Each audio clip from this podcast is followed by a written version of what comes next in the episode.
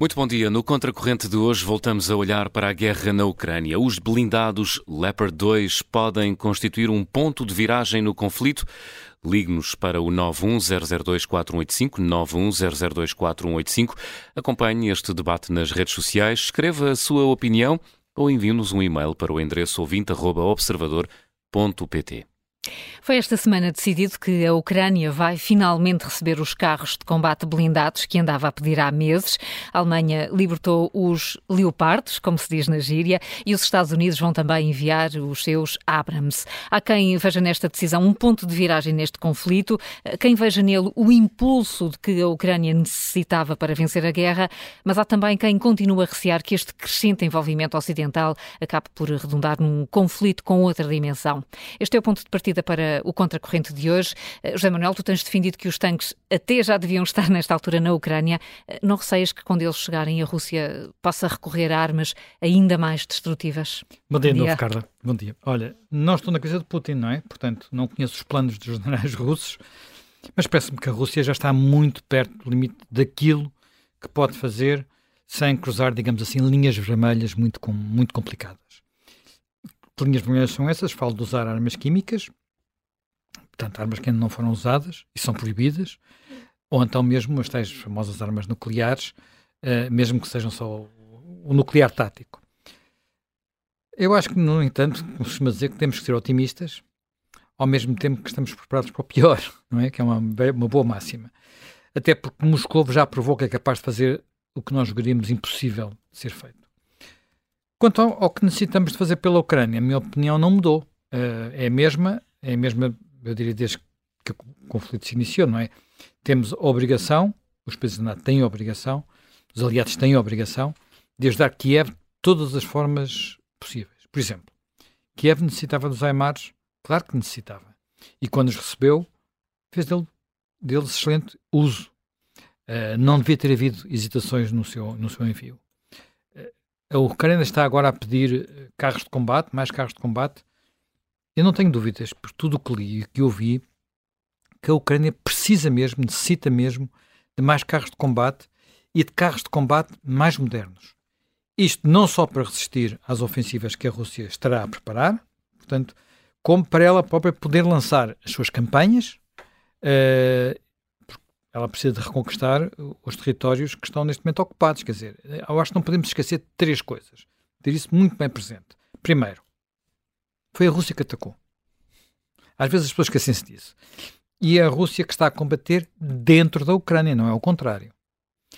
Depois, neste momento, apesar do sucesso na Batalha de Kiev e depois das ofensivas de verão em Kharkiv, em Kherson, neste momento, os russos ainda ocupam 20% do território uh, ucraniano. À nossa escala, para teres uma ideia, à nossa escala, isso significaria que neste momento teríamos um exército estrangeiro a ocupar em conjunto o Minho e Trás-os-Montes. Tudo. Sim. Tudo o que fica a norte do Douro. Uh, finalmente, também temos de ter bem presente que não haverá paz, nem condições para negociar a paz, senão nos termos em que os ucranianos, que são as vítimas, repito, são as vítimas, nos termos em que eles aceitarem. Um qualquer cessar-fogo que, por assim dizer, congelasse o atual status quo, ou mesmo um outro status quo em que a Rússia acabasse por engolir uma parte da, da Ucrânia, na minha perspectiva, não é aceitável, porque, como já percebemos, deixaria a porta aberta a uma próxima guerra como de resto aconteceu em 2014. É? E, e, e, muitas vezes tens repetido esses pontos, José Manuel, mas onde é que achas que os famosos tanques uh, podem desequilibrar a guerra a favor dos ucranianos? Bem, esta discussão sobre os tanques, ou enfim, carros de combate blindados. Carros, carros de combate blindados Uh, esta discussão é muito curiosa porque há bem pouco tempo acreditava-se que este tipo de veículo estava obsoleto. Portanto, estava obsoleto, os exércitos até estavam a dispensá-los ou poderiam dispensá-los. Houve mesmo países que chegaram a desfazer-se de todo o arsenal que tinham. O caso da Holanda. A Holanda foi um desses países. Aliás, nós temos tanque Leopard porque comprámos a Holanda. Acabámos de ouvir agora o general comprámos a explicar isso. Uh, em segunda mão. Mas depois perceberam, a Holanda percebeu que era um disparate e voltou a comprar, a comprar tanques.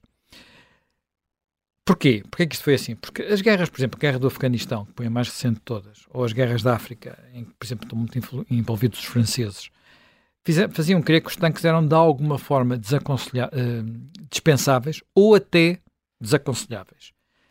Só que depois, quando e isto foi precisamente o raciocínio dos holandeses, quando viram a ocupação da Crimeia, quando viram o que estava acontecendo no Donbass, alto lá, isto, isto não é bem como nós pensávamos que ia ser. De facto, se nós fizermos um bocado um recuo na história, até, uh, na história, até ao fim da Guerra Fria, portanto até a, guerra, a queda do muro no, no, de Berlim, acreditava-se piamente que haver uma grande guerra na Europa ia ser basicamente uma guerra parecida com as guerras anteriores, não é? nomeadamente a Segunda Guerra Mundial, grande protagonismo de, dos tanques. Eu recordo-me, enfim, sou desse tempo, de ver muitos mapas, muitas infografias, como então se, se, dizia, com assim os tanquezinhos pequeninos e ver o tamanho do, do, exército russo comparado com os do Ocidente. Portanto, uh, e depois havia também outra experiência, não é? Portanto, que era nas guerras do Meio Oriente, portanto, das guerras com Israel, os tanques tiveram uma, um grande protagonismo, quer dizer, aquele um dos mais famosos comandantes de brigadas de tanques, que chegou primeiro-ministro, o Ariel Sharon, fez, fez operações incríveis, extraordinárias, de resto. Isso que se perceba que ele, aquilo, a dada altura, é? chegou mesmo quase a estar perdido para, Israel e ele toma uma decisão mesmo contra... Guerra do Yom Kippur, Yom Kippur, contra aquilo que era uh, até o, as ordens que estava a receber e consegue fazer uma espécie de um volte-face, não é? Apanhar por trás e, e é talvez das, das Mas, imagens... É quase a chegar ao Cairo. Sim, está, está, está, é das imagens talvez mais extraordinárias é uma fotografia do Sharon, que nós já só conhecemos, pois, já o senhor de idade, andar com ar muito pesado, o Moshe Dayan, que eu penso... Porque ele na altura não, era, era elegantíssimo. É, não deve querer dizer nada hoje, mas era um homem que se caracterizava, primeiro-ministro real, por ter uma, uma pala num olho, jovens, mas completamente entrapados, porque estavam todos Hum, com, com mazelas, não é? E a rir, a rir no meio do deserto, os dois ao lado um do outro, porque tinham, quer dizer, o impossível tinha acontecido, mas foi com tanques, não é? E os jornais então enchiam-se com estes Foi com tanques, foi, isso foi no Sinai, portanto, que é um deserto, mas também aconteceu o mesmo na Galileia portanto, lá a norte, não é? Quando foi uh, nos Montes Golã, em Galileia. É aquilo que o Manuel está a dizer, os jornais tinham imensos desenhos, os tanques iam daqui, depois faziam umas setas, onde é que e, e, era muito gráfico. Era Sim. muito grave. E, mesmo assim, não houve uma guerra. Foi a guerra, a guerra do Golfo de 91. De alguma forma, depois também a outra, mas sobretudo a de 91. A primeira, não é? A primeira, Chamamos a primeira, primeira. A chamada Primeira Guerra do Golfo, uh, em que houve uma utilização intensiva de tanques. De tanques. Uh, portanto, foi aí, de resto, que estiveram frente a frente os, uh, os carros blindados, que agora vão ser, alguns dos que vão ser agora enviados para, para a Ucrânia, enfim, versões mais antigas, não é? Os Abrams, os famosos Abrams M1, os Bradleys, que são americanos, e também os Challenger, os, os, os britânicos, e que foram usados a combater o quê? Os T-72 russos, que eram os que tinham o exército iraquiano. Atenção, nessa altura o exército, o exército iraquiano era o terceiro maior exército do mundo, em termos de, quer dizer, em termos de força hum. blindada. Tinha, tinha o terceiro maior, maior força de tanques do mundo a seguir à Rússia e aos Estados Unidos. A derrota no Iraque e a destruição do exército do Iraque, o que é que fez? fez com que essa ameaça desapareceu, portanto deixou, deixou de haver essa ameaça blindada uh, e como a Rússia tinha também, digamos, a União Soviética tinha desaparecido, tinha acabado a Guerra Fria, acreditou-se que continuar a sustentar grandes frotas de carros de combate não fazia sentido. Uh, até porque havia na altura outra prioridade, que era o combate ao terrorismo, e o terrorismo não se combate, quer dizer, com tanques. O 11 de setembro não se previne com, com tanques, não é? Uh, e, até que nessa altura se chegou a pensar, no, início da guerra do combate ao terrorismo, que o Ocidente e a Rússia eram aliados, portanto, porque na altura também havia, enfim, houve muitas ilusões nesse, nesse caminho. Portanto, o desinvestimento foi tão radical que não me, penso não me engano muito se disser que um dos problemas dos aliados é que têm poucos carros de combate que possam ceder à Rússia neste momento. Mas quando falas em poucos carros de combate, estás a falar de que números? Bem, faço de, falo de números relativamente baixos, de facto. Quer dizer, acabámos de ouvir os números para Portugal. Portugal só tem uma brigada mecanizada e, portanto, está em Santa Margarida. É chamada Brigada NATO, não é? Dispõe de 37 tanques no total, devia ter 54, ainda agora penso que foi aqui, foi aqui explicado. Uh, eu, eu, ontem, quando tava, não sabia quando estavam operacionais, parece, hoje de manhã descobri-nos, parece que são menos que São metade. poucos, mas não sabemos quantos. É? São poucos, enfim. É residual. Serão menos de 20, pelo menos, pelo, pelo, que se percebeu. Quer dizer, mas repare, estamos a falar de 37 tanques, Portugal é um país pequeno, um país pobre, Portanto, eu acho que o mais estranho não é Portugal ter só 37 tanques. O mais estranho é a Alemanha, que é de resto onde se fabricam os Leopard 2, só ter 213 tanques operacionais. A França, 222. O Reino Unido, 227. Quer dizer, há mais tanques em reserva, mas não são muitos. Agora, enfim, não estou aqui por mais números, senão a Helena fica muito nervosa. Não, não, não. Eu desde que me dediquei a fazer os cálculos quanto é que ganham os professores, custou. Portanto, os, números, os números são todos relativamente baixos. Comparativamente, deve-se dizer, os países mais a leste têm frotas maiores, não é? Digamos assim. Nunca desarmaram de forma tão, tão radical. Por exemplo, a Polónia. A Polónia tem mais de mil tanques. Uh, enfim, a maioria são tanques antigos, são da época soviética, são os famosos T-72. Mas mesmo assim, tem mais tanques Leopard que a própria Alemanha, tem 249 e vai dispensá-los. Vai dispensá-los porquê? Porque vai trocá-los pelos Abrams uh, americanos e por uns tanques que eu nem sabia que existiam, mas entretanto uma pessoa anda a ler, não é? Uns tanques chamados Black Panther, Pantera Negra, mas não são o Eusébio.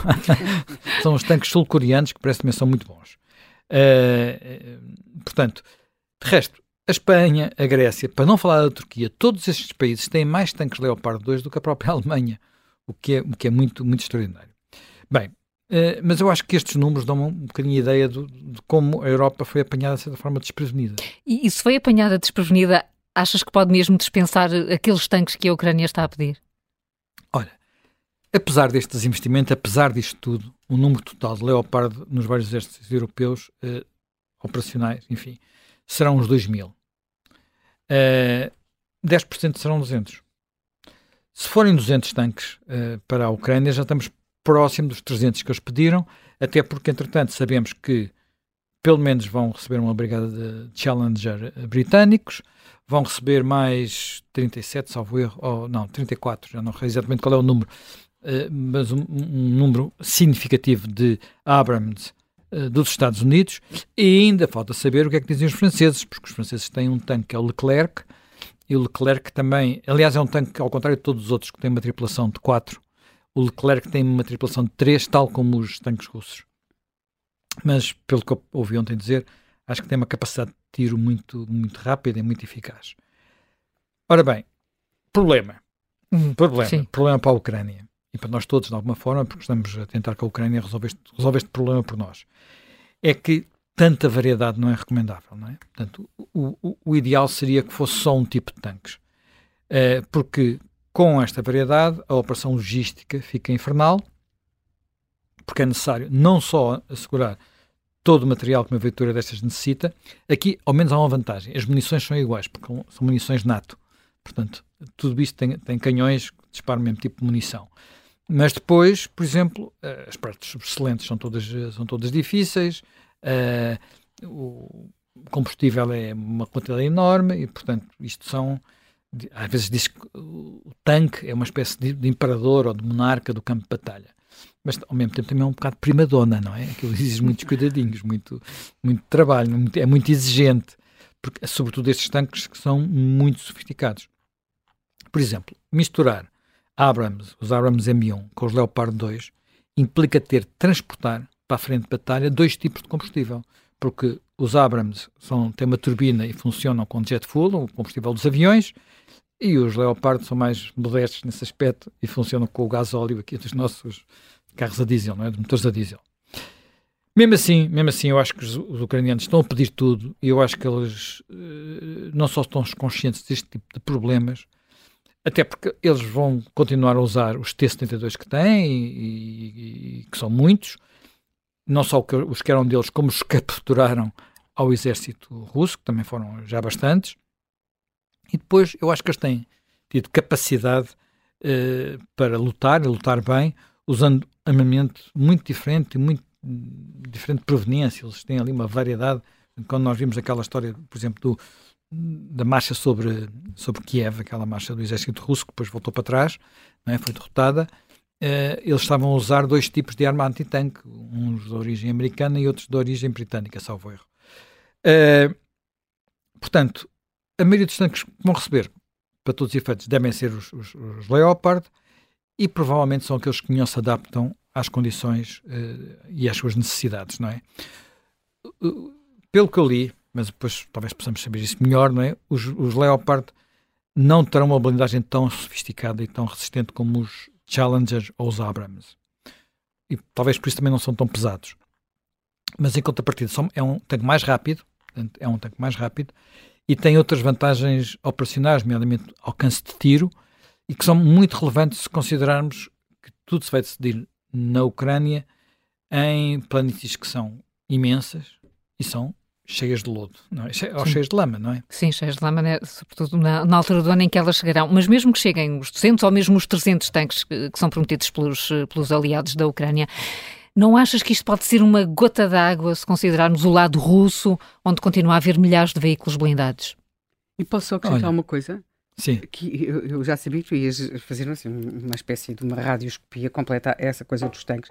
Eu continuo um pouco preocupada. Sabes que as mulheres preocupam muito com o peso. E, isto, do facto dos, dos tanques ocidentais serem muito mais pesados. Já sei que não vão chegar, que não serão usados durante o gelo, mas apesar de tudo, por exemplo, uh, porque estamos a falar de mais peso no caso dos Abrams, de mais 67 toneladas é, é, é, um bocadinho, não é? Não, de é, é, é sem dúvida um problema, lama. até porque não é só a lama. Por exemplo, toda a operação de engenharia militar, portanto, que é a construção de pontos para ultrapassar uhum. vaus, implica uh, um tipo de estrutura diferente. Pois, não é? Portanto, é evidente que isso, que isso é uma das questões. Estes tanques foram, como disse, foram já muito usados, mas no deserto. Uhum, portanto, designadamente claro, não, na, na, na, na, noutro, noutro, noutro, noutro quadro, digamos, noutro ambiente. E isto às vezes não é, não é tudo. Quer dizer, não é tudo claro, eu não sou especialista, não sou especialista, repito, mas voltando à tua questão, no hum. campo de batalha o número aparentemente não é tudo, não é tudo. Porquê? Primeiro porque conta muito a qualidade do equipamento. E, pelo que eu consegui perceber, estes tanques que estão a ser fornecidos são muito mais modernos e muito mais eficazes uh, do que os tanques russos que estão, no, que estão a ser usados. Portanto, há um tanque russo, já lerei, uhum. mais moderno, mas não está a ser usado. Porquê? Porque tem equipamentos, sobretudo eletrónicos, que lhes permitem praticamente dominar tudo o que está em volta, não é? Portanto, uh, e, e coordenar-se melhor, desculpa, com as brigadas que, que os acompanham. De facto, uh, são mais pesados, isso é um problema, mas em contrapartida, por exemplo, conseguem disparar em andamento, com, tem estabilizadores para conseguir fazer isso, tem uma precisão de tiro a 5 km, alguns a 5, alcance 5 km, que é maior que a precisão. Quer dizer, eles conseguem atingir um tanque russo a uma distância em que o, tanque, em que o tiro dos tanques, tanques russos não, não chegam lá. Não, não chega, é? não afeta. Portanto, uh, isto também estão melhores protegidos, não é? Uh, portanto, são mais difíceis de, de, de destruir. Uh, acho que têm blindagens, sobretudo o Challenger e o Abrams, mais sofisticadas, até que o, que o Leopard. Portanto, não são apenas aço, a gente fala daquilo como sendo aço, mas aquilo é mais. tem materiais compósitos, sobretudo materiais cerâmicos. Aquilo fica num ponto que, pelo que, enfim, pelo que se diz, estas balanças são capazes de resistir, pelo menos no caso destes tanques, do, do, do, Challenger e do Abrams, ao impacto direto de um, de um tiro de um tanque russo. E isto é algo de, de relevante, porque é, em princípio, com quem se vão confrontar.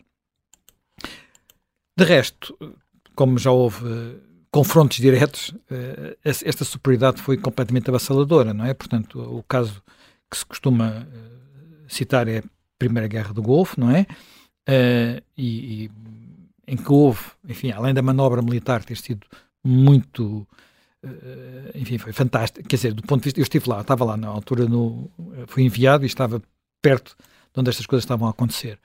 Uh, a manobra de, de, de, uma manobra parecida com essa que ainda há bocado falávamos para Israel, só que numa escala diferente, também de, de cerco, portanto, entrar para um sítio diferente e cercar, mas nos combates diretos que houve, a maior parte deles, os, enfim, também eram tripulações iraquianas, nem sequer respondiam. Saíam e levantavam os braços a renderem-se. Uh, o, o, os tanques, os tanques uh, russos que muitos deles, como disse, vêm da época soviética, em vez de terem esta capacidade de, de, de, de faltar, na maior parte deles, a capacidade de ver em volta como deve, como, como deve ser, duvida-se que tenham tripulações tão bem treinadas, até porque boa parte dessas tripulações, em princípio, teriam vindo na primeira vaga. E, essa, e, essa, e agora tem que estar a treinar novas, isto leva, pode levar algum, algum tempo. Uh, por exemplo, há uma enorme diferença. Os, os tanques que vão agora podem operar de noite. Uh, a informação a ser controlada e, e, e, completamente e a ser coordenada com, com tudo o que vai à volta. E nós vimos, vimos, por exemplo, que alguns dos tanques que foram capturados depois de, de, destes russos, a tripulação tinha que usar mapas do tempo do, do RSS. Que já, às vezes as estradas já não estavam lá e, outro, e havia outras que estavam lá e, não, e os mapas não tinham. Portanto, a visibilidade às vezes depende de uma espécie de periscópios. Eu estou a dizer isto porque, por exemplo, na guerra da Chechênia, houve tanques que foram anulados, pelo menos há um, uma história dessas, com. Uh, não se riam. Com um spray, spray de tinta. Portanto, porque eles saltaram Portanto, para cima do tanque sim. e fizeram spray nos periscópios e eles de repente ficaram secos. Pois, faz sentido. Faz sentido. Faz sentido. É? Enfim, estamos a falar de um tipo de guerra um bocado diferente, mas houve, houve tanques nessa altura que foram dominados com, com metralhadoras. Portanto, devido à forma como, como, como as coisas aconteceram. Eu vi imagens horríveis de tanques queimados com, pessoas, com, enfim, com corpos nessa altura, nessas batalhas da Chechênia. Ora bem, agora estou a colocar outra questão, que é que capacidade terão as, as tripulações ucranianas para, num espaço de tempo tão curto, conseguirem uh, adaptar-se a estas novas, estes novos equipamentos. O presidente Zelensky disse que eles têm as melhores tripulações de tanques do mundo, fez essa declaração, enfim. Ele, ele tem, que, que dizer, tem que dizer também. Tem que dizer, provavelmente também isso, não é? Mas uh, há aqui um ponto de interrogação. Agora, o que é facto é que entre o, o, exército ucraniano passou por uma revolução entre 2014, que foi quando teve, foi confrontado com, com, com, as forças especiais no Donbass, forças especiais russas, e 2022, portanto, mudou completamente a estrutura de comando, a, estrutura, a organização, tudo isso, e uh, eu diria que até agora tem montado este tipo de operações com muito mais uh, competência do que tinha antes e muito mais competência, sobretudo, uh, que os russos. Por, por, exemplo, no caso de Kiev, porque é que aqueles tanques eram tão vulneráveis? Porque entraram sem apoio de outras, nomeadamente infantaria, não é? Porque a infantaria consegue localizar uh, quem, as ameaças que podem vir do, dos tais que têm os, armas de mão, portanto, os, os tais uh, armas anti-tanque. uh, portanto, estas unidades blindadas, de facto, têm, têm que atuar de forma integrada com o apoio da infantaria, com o apoio de outros, de outros, uh, outro tipo de veículos, e por isso a coordenação num campo de, digamos, num campo de batalha é muito importante, e neste domínio, de facto, o facto de os ucranianos estarem a adotar e estarem a ser treinados, e já há alguns anos, de acordo com, do, com a doutrina uh, ocidental, provavelmente dá-lhes vantagem. E, portanto, um menor número de, de, de tanques pode eventualmente derrotar uma força muito maior, tanques antiquados e pior manobrados. Uh, bem, o, o, para além disso, e voltando à tua questão, hum. se algumas poucas centenas de tanques ocidentais podem fazer a diferença, eu acho que é preciso também ter outra, outra noção. Até o momento, os tanques já perderam, provavelmente, os russos os já russos. perderam, provavelmente, as suas melhores unidades, não é? E há alguma ideia de quantas? Olha, estima-se que no, só no ataque inicial a Kiev uh, tenham perdido 700 tanques. 700. é o dobro do que estão a pedir, mais do dobro do que estão a pedir agora os ucranianos. So, o balanço do que é que perderam ou não perderam desde o início da guerra varia um bocadinho, não é? Uh, eles estão a usar sobretudo os tais T-72, que são os tanques mais antigos, também usaram, também estão a usar uma versão mais moderna, que é o T-90, muitos foram abandonados até sem, sem serem destruídos. Foram abandonados, faltavam, avariaram e não havia forma de os tirar dali. Foram abandonados, acabou o combustível e a tripulação fugiu. Uh, enfim, a logística parece que não é especialidade, pelo menos neste momento, do exército, exército russo. Portanto, eles já perderam tanto material de combate, não, só, não só tanques, como também, por exemplo, os mísseis mais modernos, com mais precisão, que ontem li um especialista que tem vários livros sobre a Rússia de Putin, quer dizer, muito conhecido, chama-se Mark, Mark Galeote. Ele estima que vão, que vão ser necessários pelo menos 10 anos, uma década, para reconstituir as Forças Armadas, para as Forças Armadas russas cons conseguirem recuperar o nível que tinham antes da invasão da, da Ucrânia. Depois há outra coisa que eu acho também muito curiosa. Os russos têm um tanque muito mais moderno. portanto, que é um tanque chamado T-14 Armata.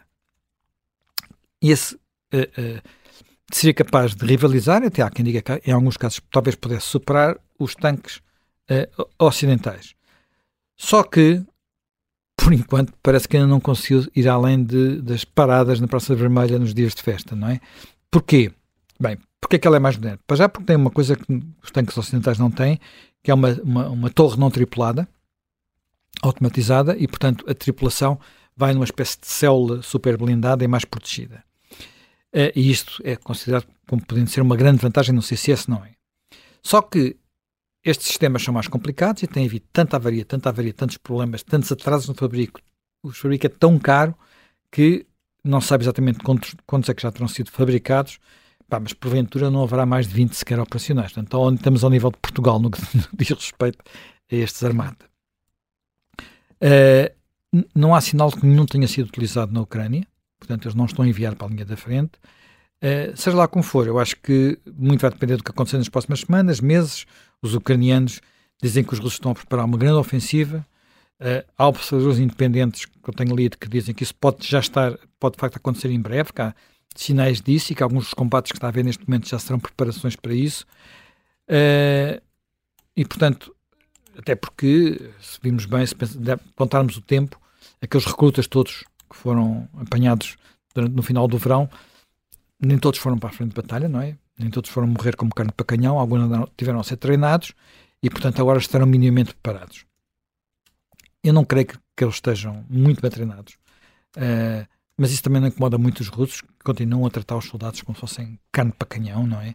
Eu, eu li um número ontem, mas que não acredito, devo dizer que só o grupo Wagner já tinha praticamente destroçado completamente aqueles militares que foram recrutar às prisões. E estamos a falar de milhares, muitos milhares. Uh, portanto, mas aquelas operações em Bakhmut e Soledar foram Sim. muito, muito sangrentas, digamos assim. Também, também por isso, eu acho que é um, é, é um sinal que os tanques ocidentais podem ser, para usar a expressão do especialista, uma espécie de game changer, portanto, mudar um bocadinho digamos, a inclinação do campo de batalha para o outro lado, permite que a Ucrânia tenha uma superioridade que, no fundo, permita à Ucrânia sentir-se confortável para poder negociar a paz. E isso não, não passará primeiro por, por, recuperar todos os territórios que estão hoje ocupados pelos russos? Eu acho que são os ucranianos a decidir, claro, e portanto, mas só podem decidir se estiverem numa posição de força. Numa posição de fraqueza não o podem decidir. Uh, e neste momento é, é, é importante que eles consigam responder às ofensivas russas, está preparado para lançar as suas próprias, porque só assim é que vão estar nessas condições. Por isso é que para mim foi tão desesperante todo o tempo que os aliados levaram e perderam a decidir o envio de tanques. Quer dizer, foi penoso assistir uh, e deve ter deixado o Kremlin, de resto, muito, muito contente a, a, este processo, porque os primeiros foram os primeiros sinais de divisão, digamos, na coligação ocidental de apoio à Ucrânia, não é? Como sabes, o nó do problema esteve na Alemanha. A Alemanha é, é um país que, viu-se mais uma vez, não é? Tem, tem, deveria liderar, porque tem a capacidade económica para isso e industrial, mas tem relutância a fazer isso até por razões históricas, não é? O problema é que sem a Alemanha é muito difícil fazer o que quer que seja na, na, na Europa e como se viu agora de resto com, com os Leopard. Do ponto de vista económico e financeiro, a Alemanha não tem, não tem estado mal, não é? Portanto, é, neste momento terceiro país que mais contribuiu a seguir aos Estados Unidos e ao Reino Unido. Até há quem diga que já contribuiu mais que o Reino Unido, mas quase sempre aos solavancos. Quer dizer, ninguém se esquece daquela primeira intervenção da Ministra da Defesa, que já não é, felizmente, a dizer que tinha, ai, estamos muito contentes, já mandámos 5 mil capacetes. Portanto, uma coisa um pouco ridícula. O, o caso dos Leopard é importante porque eles têm uma, uma, uma força simbólica Percebe-se que a pressão de Moscou foi muito, muito grande. Há umas declarações do embaixador russo em, em Berlim que são muito claras sobre isso. E, e, a Alemanha, de facto, tem, tem mais dificuldades em decidir que outros países. Quer dizer, uh, há várias razões, podemos discordar de algumas delas e da opção e da lentidão, mas temos que perceber que há razões para a hesitação alemã. Não é uma coisa que não é só o Sr. Scholz ser um indeciso, digamos assim. É Primeiro, há o legado e a memória das guerras do século, do século XX, ter a ideia que pode, pode haver uma espécie de nova Blitzkrieg com tanques alemães em, em Kharkiv é uma coisa que os aterroriza, não é? Mas eu acho que não faz sentido, porque desta vez não são os que estão a invadir. Uh, pelo contrário, não é? Depois há essa tal relutância em liderar a Europa, sobretudo em termos militares. Depois há uma coisa que não podemos esquecer: a opinião pública, apoiando a Ucrânia, estava dividida sobre esta matéria dos tanques. Depois há um governo de coligação, ainda por cima uma coligação de tripartida, três partidos, é preciso pôr os três de acordo. Uh, depois houve demora, mais uma vez, demora na substituição da Ministra da Defesa, um processo político complicado e lento. E eu acho que não podemos, não podemos dizer que não, não continua a haver ansiedade, pelo menos ansiedade, se não relutância, em mudar muitas relações com a Rússia. Que a Rússia é o maior dos vizinhos e as relações com a Rússia marcaram muito os últimos séculos, não é os últimos anos, é os últimos séculos de vida de, de, dos povos que vivem ali, não é? Até ligações culturais, não é? Até ligações culturais, tudo, tudo. São coisas muito, muito relevantes. Quer dizer, metade, um bocado da, da, da, Alemanha, não toda, era a RDA, não é? Até há poucos anos. Pessoas estão vivas, não é? Portanto, uh, e eu acho que finalmente há um ponto que é importante, e foi aí que a coisa que finalmente se desbloqueou, foi avançar ou não sem os Estados Unidos, não é? Mesmo sabendo que para a Ucrânia será mais complicado, digamos, compaginar os famosos Abrams com os famosos Leopard. Uh, quer dizer, mas este espetáculo que nós assistimos, que era só depois de ti, só depois de ti, digamos não era muito edificante, e vá lá que foi finalmente quebrado pelo Presidente dos Estados Unidos, pelo Biden, que enviou mesmo os tanques Abrams, apesar de não ser o ideal, uh, e mesmo, atenção, houve resistência, havia resistências dentro do Pentágono, esta decisão. Portanto, lá também os militares às vezes arrastam os pés. Quer dizer, há argumentos para isso, não vou entrar agora aqui em detalhe, houve argumentos para isso. Tudo isto aconteceu quando nós estávamos a assistir verdadeiramente à, à aflição ucraniana para ter isto rapidamente e obviamente tudo, todo este, este andar, andar, andar, andar sem decidir atrasou a preparação das operações que vão, vão acontecer, não é? Há operações que a Ucrânia tem que preparar e que vão acontecer agora daqui por umas semanas. Por isso eu acho lamentável este, este espetáculo. Acho lamentável, sobretudo, não se ter chegado a acordo em, em Rammstein. Eu, a semana passada falámos disso aqui e havia a expectativa que ia haver acordo, não houve. Portanto, foi péssimo. Portanto, uh, ainda assim, vai lá que a situação se desbloqueou e lá vão os 200 ou 300 tanques para a Ucrânia, vamos a ver. Vamos a ver. E achas que, que vão tanques portugueses? Não sei. Não sei, já que há uma discussão sobre isso. Uh, e o espetáculo, e o espetáculo desta semana também não foi muito brilhante, não é? Tivemos eh, a primeira notícia que iam quatro unidades, depois o Ministro dos Negócios Estrangeiros disse, sim senhor, vão quatro unidades, depois veio a Ministra da Defesa dizer, não, não, não, não, não, calma, não se decidiu, depois o Ministro dos Negócios Estrangeiros, Gomes Cravinha, desdizer-se, enfim. Eu acho que, enfim, há muitas resistências, já se percebeu, ao envio dos nossos Leopard para a Ucrânia. Acabámos de ouvir argumentos nesse sentido, dados pelo general responsável pela montagem daquela, daquela brigada. Depois, de facto, hoje também soubemos que dos tais 37, a maior parte deles estão inoperacionais. Uh, depois, também ontem ouvi argumentos dizendo que os nossos tanques foram comprados em segunda mão, são tanques mais antigos, não estão tão equipados com a eletrónica que têm os tanques os mais, os mais modernos, ainda são analógicos, digamos assim. Enfim. E depois eu sei que a casa gasta, não é? Hum. Sempre que Portugal se envolveu em esforços destes, que, a não ser que eles tinham enfim, impacto direto, simbólico para Portugal, como por exemplo operações em, em ex-países da CPLP, arrastámos os pés. Nas outras operações da NATO arrastámos demasiadas vezes os pés. Lembramos de várias situações dessas. Enfim, eu acho que era muito bom que Portugal não ficasse de fora. Não é preciso haver unanimidade de todos os, os países que têm tanques Leopard para isto acontecer, uh, porque assim, nós precisamos de manter as nossas capacidades de combate. Quer dizer, as nossas capacidades de combate não farão qualquer sentido se a guerra da Ucrânia for perdida. Portanto, eu acho que, que é isso que as pessoas têm que perceber, não é? Em tempo de guerra não se limpam armas, não é? E, portanto, é o que temos, é o que temos, é o que contribuímos. Vamos, Vamos. a ver, mas olha uma coisa, se, se dependesse só de nós e de algumas coisas que eu às vezes ouço, já nos tínhamos rendido aos russos. Vamos ver o que, o que sai eh, da, da, decisão das autoridades portuguesas, mas também da forma como este apoio militar vai chegar, quando, em que condições e quanto uh, à Ucrânia. Daqui a pouco uh, vamos ter o Major-General Isidro Moraes Pereira a ajudar-nos a explicar uh, precisamente que diferença podem fazer estes, eh, estes tanques, estes carros eh, de combate? Mas antes disso, vamos dar uh, a voz aos nossos ouvintes, àqueles que já estão inscritos para participar. E seguimos já para Almada, ouvir o Ricardo Azevedo, que é comerciante. Bom dia, Ricardo Azevedo. Bom dia. Bom dia. Olha, um, para mim, esta guerra que um, está a ocorrer, eu já disse isso uma vez e vou repetir, um, isto é apenas um negócio. Não porque só vejo a vender armas e armas e armas. Um, no ponto de Portugal, acho que Portugal devia estar quieto. Né? Não, não, não, porque primeiro foram mandar uh, tanques de 1960, depois foram agora mandar os leopardos que compraram em segunda mão na Holanda, um, só para, digamos, para parecer bem. É, é, como isso do palco, é para ser bem, ficar bonitos na, na fotografia. É uma guerra que não vai levar a lado nenhum, sou contra as guerras, sempre fui, sempre serei. Um, não tem qualquer nexo. Agora, eu só gostaria, no fim disto tudo, é de saber quantos milhões e quantas pessoas se encheram, encheram à conta da desgraça, tanto da criança, tanto da mulher, tantos homens que perderam a vida, outros ficaram inutilizados para o resto da vida, ou praticamente, um, e por um fim a isto, porque a culpa não está só no Putin, está no outro, está do outro lado, e do outro lado, e do outro lado, e sucessivamente assim, não nos vamos esquecer do Vietnã,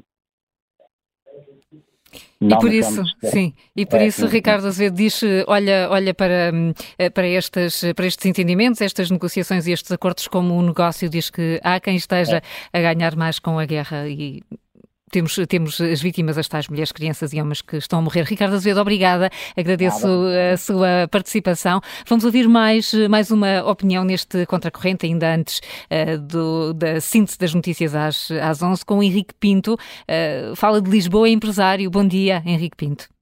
Olá, bom dia, Carla. Bom dia, bom dia a todos vós aí na, na Rádio Observador, à Helena e ao, ao Zé Manel. Olha, um, ehm, em relação à entrega dos leopardos uh, os tais famosos tanques alemães, eu estou de acordo. Nós temos que apoiar um, ehm, os ucranianos em todos os aspectos, logisticamente, armas, etc., alimentos. Um, ehm, mas há uma coisa que me deixa extremamente preocupado. Não sei se é pela minha idade, já com quase 64 anos, e por ter filhos e netos, é que eu acho que esta guerra, eu já o disse aqui há, uns, há umas semanas na Rádio Observador, um, ehm, eu não sei como é que isto vai acabar, eh, porque os russos, todos nós sabemos o que eles são. E nós sabemos o que é que eles fizeram na Síria. Dizimaram populações inteiras com armas químicas. E nós estamos a ver o que eles estão a fazer na Ucrânia. É, dizimam cidades inteiras, matam crianças. É política russa. É, eu espero que, que haja o bom senso da parte dos russos ou da, do, dos intervenientes, sobretudo os russos, de pensarem eh, uma, duas, não, dez vezes, uh, arranjarem uma alternativa para parar nesta guerra. Porque quem iniciou esta guerra foi os russos, uh, não foram os ucranianos, e obviamente que os ucranianos estão-se a defender uh, do seu território estar ocupado pelos russos. E eu acho que temos que apoiar a Ucrânia. a Europa não pode perder esta guerra. A Europa não pode perder esta guerra. É, porque senão seria muito mal. Daqui a 7, 8 anos a Rússia entraria pela Moldávia, enfim. Um, e o, o que eu vou dizer, enfim, é que estou preocupado. Estou preocupado isto em relação às armas, às armas nucleares. Sim, está, está preocupado que a reação russa seja Exatamente, muito, é muito um animal forte. ferido. Uh, o animal ferido, quando se sente ameaçado, das duas uma, ou mete o rabinho entre as pernas, perdão a expressão, e vai-se embora, ou então reage de uma forma violenta. E eu estou muito preocupado que os russos comecem a sentir-se que estão ali encurralados e que não querem perder a face que cometam uma loucura. E esse é que é o meu grande receio, que cometam uma loucura lançando uma arma nuclear tática ou uma química, ou seja o que for. Essa é que é a minha grande preocupação. Independentemente desta minha preocupação, acho que sim, senhora, temos que apoiar a Ucrânia, temos que dar todo, enfim, tudo o que for necessário para eles poderem não só defenderem-se, mas recuperarem aquilo que eles que, que, que, que os russos eh, já ocuparam. Hum. Porque também não gostaria muito que os espanhóis me entrassem Portugal a dentro e que nós dissessem, nada, Maria, olha, podem ficar com isso tudo. Não. E eu, mas não deixe de estar preocupado, Sim. sabe, Carla? Porque eu tenho filhos e tenho netos e é, o mundo já está tão difícil. O Putin, de uma vez por todas, ao pôr a sua cabecinha na almofada, que pense meio dúzia de vezes é, se valeu ou se vale a pena é, estar a incitar uma guerra que não, não, vai, não vai levar a lado nenhum. Bom senso pede... Para, para ambos os lados. Pede o Henrique Carla, Pinto. Um bom dia para si, para a Helena, para o Zé, um meu muito obrigado por, pela vossa rádio e deixe-me já lhe dizer, eu de manhã eh, posso acordar, enfim, com alguma indisposição, mas depois de ouvir o Júlio e você eu começo a rir logo pela manhã. O meu muito obrigado. Obrigada a nós, Henrique Pinto.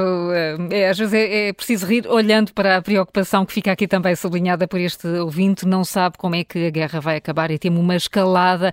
Já temos eh, connosco o Major-General Isidro Moraes Pereira, que eh, afinal ainda, ainda não está. Pensava que já havia condições para podermos ter o nosso primeiro convidado do Contracorrente. Ainda não temos. Helena Matos, pergunto então em ti então a ti, eh, se estamos ou podemos estar de facto numa fase decisiva desta guerra? Bem, eu acho que eh, nós temos assistido desde o início deste confronto. A Ucrânia tem, aliás, desde o início houve uma altura em que um dos ministros de Zelensky uh, levou para uma das reuniões, ele dizia que a sua, a sua lista tinha três pontos. O primeiro eram armas, o segundo eram armas e o terceiro eram armas.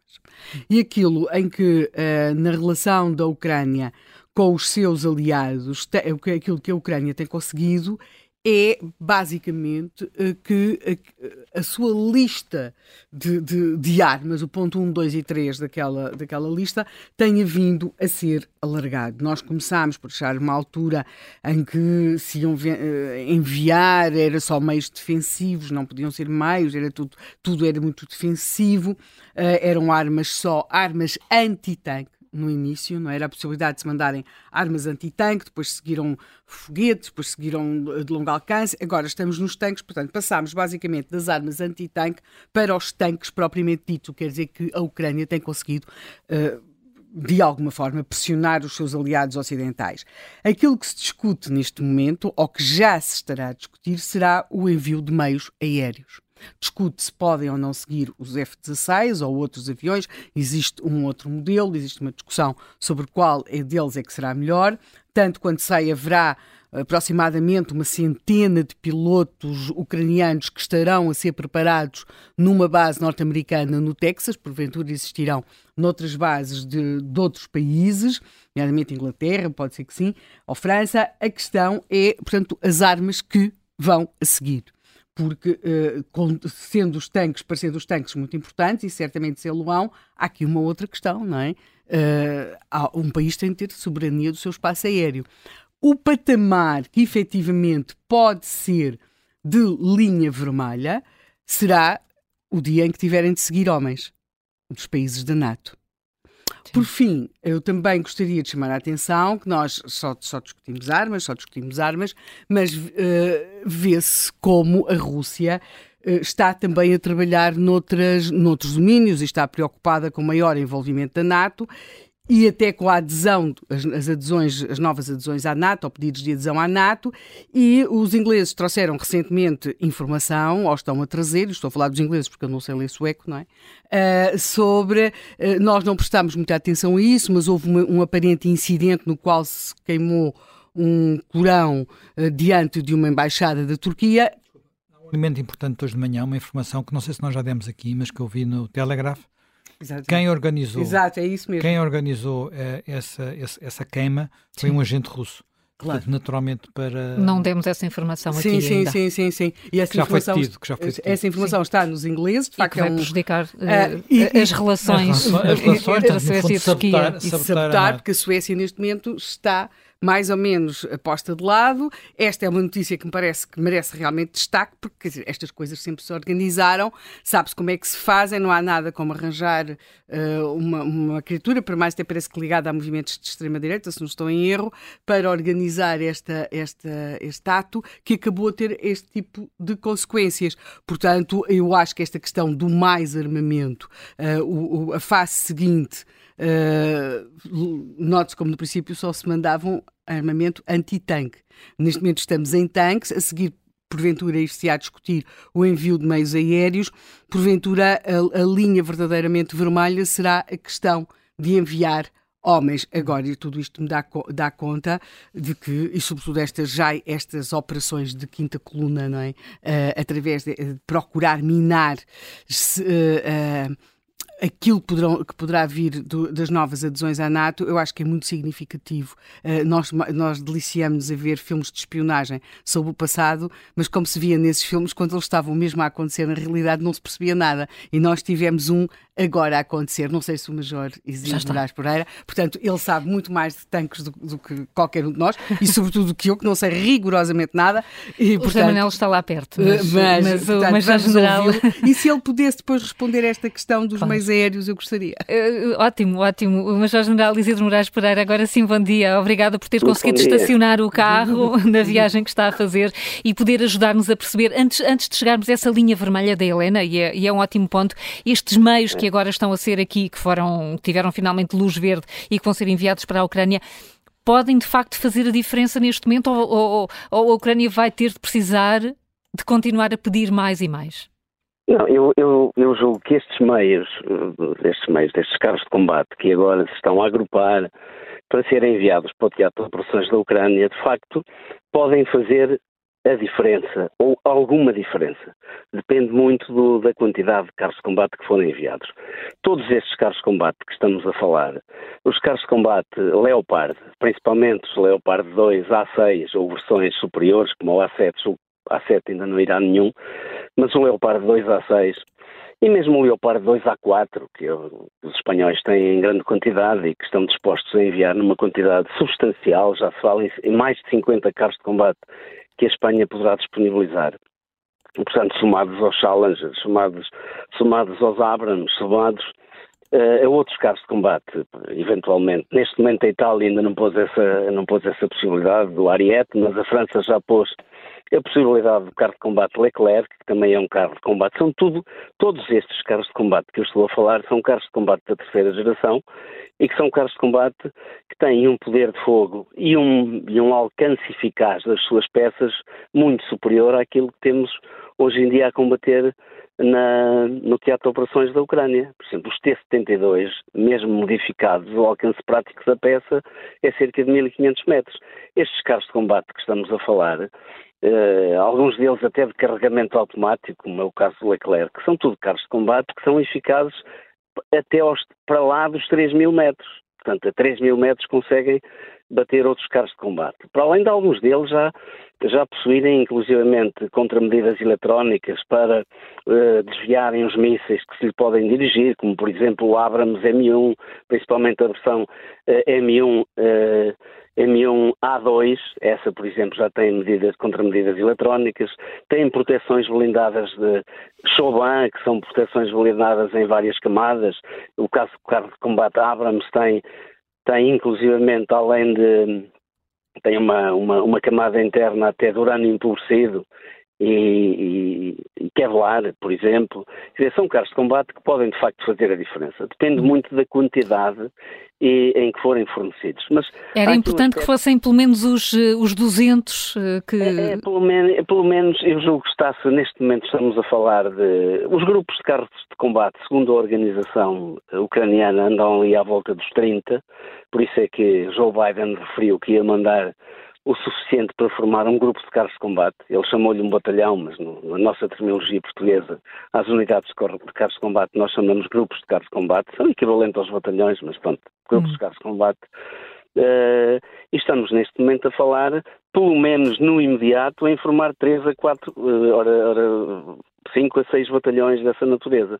Portanto, isso pode fazer de facto a diferença. Faz toda a diferença dizer assim, com o fornecimento desses carros de combate e das viaturas de combate da infantaria Brava e Marder, quer dizer, isso é suficiente para alcançar o objetivo da Ucrânia, que é restaurar a sua integridade territorial. Eu aí concordo com, com, inteiramente com a Helena quando falou que é preciso defender o espaço aéreo. É preciso que o espaço aéreo que cobra a Ucrânia, o espaço aéreo ucraniano, também esteja defendido de toda e qualquer ameaça. E isso faz de duas maneiras. Todos nós militares sabemos que há duas maneiras complementares de assegurar, digamos, o, o espaço aéreo ou evitar que o espaço aéreo seja ameaçado. É através de armas antiaéreas baseadas em terra e de aviões no ar, de aviões normalmente naquilo que a gente chama em CAP. Uh, portanto, e esses aviões de que tanto se fala, fala-se com muita insistência nos F-16 e, fala-se nos F-16 porque, porque a Holanda foi o primeiro país a dizer, mesmo ainda na, no dia anterior à reunião de Ramstein, ou seja, no, no dia 19 deste mês, que estaria disponível para fornecer os seus F-16. E os seus F-16, estamos a falar de cerca de 30 F-16. E porquê é que a Ucrânia está disponível a fornecer esses F-16? Que são F-16 semelhantes aos que nós temos, que é a versão M, que são, são, são aviões da quarta geração. São aviões completamente capacitados para combater neste tipo de, neste tipo de, de, de guerra e com vantagem sobre a maioria das, das, dos aviões uh, russos que, que, estão a ser utilizados. Porque, porque como nós sabemos, a Holanda está a substituir os seus F-16 pelos modernos F-35 stealth americanos, né? por isso é que tem disponibilidade para fornecer estes que estão completamente capazes de voar. E isto associado também àquilo que a Helena referiu, e que de facto corresponde à verdade, desde agosto passado que se encontram pelo menos 100 pilotos ucranianos a serem treinados nos Estados Unidos, fundamentalmente na base nessa base no Texas, e é nessa base no Texas que se dá praticamente toda a formação dos pilotos uh, para, para pilotarem aviões de reação, ou seja, aviões daquela natureza. Portanto, é uma base que eu tive oportunidade de visitar até mais que uma vez, pelo menos três vezes estive nessa base. É uma base grande, tem cerca de 50 mil almas vivendo no interior dessa base, é onde os americanos fazem a formação e onde muitos pilotos portugueses fizeram a formação em, em, em jets, em, carros, em aviões de, de, reação. Portanto, outro aspecto que eu, que eu de facto me permitia também aqui sublinhar, esta questão da Suécia e dizer que a guerra se faz em todos os domínios, inclusivamente utilizando quintas colunas. Há aqui um outro aspecto que também julgo que não foi dado devido destaque. Aquelas cartas armadilhadas que foram fundamentalmente enviadas para a Embaixada da Ucrânia uh, em Espanha, mas também para outros locais, uh, há, uma, há uma notícia que cita fontes dos serviços de informações norte-americanos, designadamente da CIA, que dão conta que este, por trás deste, do envio destas, destas cartas armadilhadas, que está o designado Russian Imperial Movement, um movimento de extrema-direita, e que, terá, que, estará a ser financiado pelo GRU, pelo Serviço de Informações Externas da, da Rússia, o que equivale ao, digamos, o moderno KGB. Portanto, nós não podemos ser inocentes. Muitos, e, e, e qual seria o objetivo que estaria por trás disto? Isto é mostrar, fundamentalmente ao Ocidente Europeu, que a Rússia, se quiser, tem capacidade para levar a efeito ataques terroristas nos nossos territórios. E, de facto, tem. Tem porque tem infiltrado uma rede de agentes praticamente começou a ser reconstituída logo que Putin assumiu as lideranças do, do, da governação russa. Isto é uma realidade que nós não podemos, não podemos ignorar, porque porque são ameaças à nossa, à nossa, à nossa integridade. Portanto, sejam elas uh, de ordem convencional, com guerras como aquela que está na Ucrânia, mas Sim. também as ameaças terroristas transnacionais também são uma ameaça ao nosso modo de vida e para a qual devemos estar alertados e preparados. Hum. Eh, mas, Jorge General, e nesse, e, e nesse aspecto, e até à luz das notícias eh, que temos hoje, que capacidade é que Portugal tem para de facto ajudar militarmente a Ucrânia? Bem, em termos, se vamos falar em, em, em nos, nos, carros de combate Leopard, nós temos de facto 37 carros de combate Leopard. Não estão todos operacionais, mas alguns deles estão. E os restantes podem-se colocar, podem ser, eh, pode-lhe ser devolvida a operacionalidade desde que haja, desde que haja fundos para adquirir as peças às fábricas. Isso é a grande dificuldade, provavelmente. As peças são adquiridas, são enviadas para Portugal, nós temos capacidade oficinal instalada para colocar os 37 carros de combate a funcionar como deve ser. Temos essa capacidade. Essa capacidade foi formada. Nós temos excelentes mecânicos para devolver a operacionalidade a todos os carros. De qualquer maneira, acho que há aqui uma ainda muito nevoeiro paira à volta disto. As afirmações têm sido contraditórias, mas tudo leva a crer que Portugal, se quiser e houver vontade política, tem pelo menos quatro carros de combate para poder fornecer à Ucrânia. Tem mais operacionais do que quatro. Tem, tem mais. Dos 37 eh, não estarão todos operacionais, já sabemos, pelos motivos que nós também já subejamente conhecemos, pela falta de investimento na defesa, mas de qualquer maneira é uma questão de vontade política. Se nós decidirmos enviar quatro, quatro carros de combate Leopard 2 A6 para a Ucrânia, nós temos esse material no Exército. E agora a pergunta que eu faço: está-nos a fazer falta no imediato? A resposta é não. Estão, estão a fazer falta na Ucrânia, não é aqui. E por isso Porque, devem ir. E por isso devem ir, porque a, a nossa segurança defende-se fundamentalmente na front, nas fronteiras externas. Hoje, e é, e, é, e é por isso que nós estamos na NATO. Quer dizer, nós devemos evitar sempre combater no nosso próprio território. Se nós podemos resolver as contendas e as ameaças futuras que impendem sobre o nosso modo de vida e sobre a ordem internacional vigente, baseada em regras, como nós sabemos, que foi construída sobre, sobre muito sangue e, muito, e, muita, e muita destruição no pós-Segunda Guerra Mundial, e é uma, é uma ordem internacional que nos interessa, nos interessa não só perpetuar, como aperfeiçoar, onde as organizações internacionais têm cada vez mais importância em detrimento da soberania pura e dura dos Estados. Se nós queremos viver num mundo destes, temos que lutar por ele. E este mundo está a ser ameaçado, está a ser ameaçado por um novo um neorrealismo ofensivo, de caráter ofensivo, que é esse, que é esse mesmo neorrealismo que está por trás desta aventura eh, expansionista imperial que Putin pôs em marcha. Aliás, e, e que Primakov um seu ex-chanceler, quando, quando Putin foi nomeado primeiro-ministro, lá julgo que em 2001, Primakov muito bem foi ressuscitar a doutrina das soberanias, soberanias limitadas de Brezhnev e naturalmente está a ser posta em marcha. Tudo isto estava, estava a ser planeado há pelo menos há pelo menos 20 anos. E isto Portanto, cola é diretamente e isto cola diretamente com a questão que a Helena Matos estava a lançar há pouco. Uh, claro. Um dia estaremos a considerar enviar uh, homens, enviar militares para lutar eu, na Ucrânia? Eu, eu sinceramente uh, espero que não seja necessário chegar aí porque até agora a Ucrânia, e agora eu vou, eu vou, eu agora vou citar a Helena mais uma vez, e ela disse que aquilo que Zelensky, e muito bem, desde o primeiro dia, logo no pós no pós-eclodir do conflito, digamos assim, pediu ao Ocidente foi armas armas e mais armas. Porque ele disse: nós, ucranianos, temos capacidade para nos defender, temos capacidade para assegurar a soberania do nosso território, temos combatentes capazes, precisamos de apoio, porque não temos armas suficientes, nem em qualidade nem em quantidade, para nos podermos bater de igual para igual com uma Rússia. Foi isso que ele pediu. E até hoje ainda nunca pediu homens.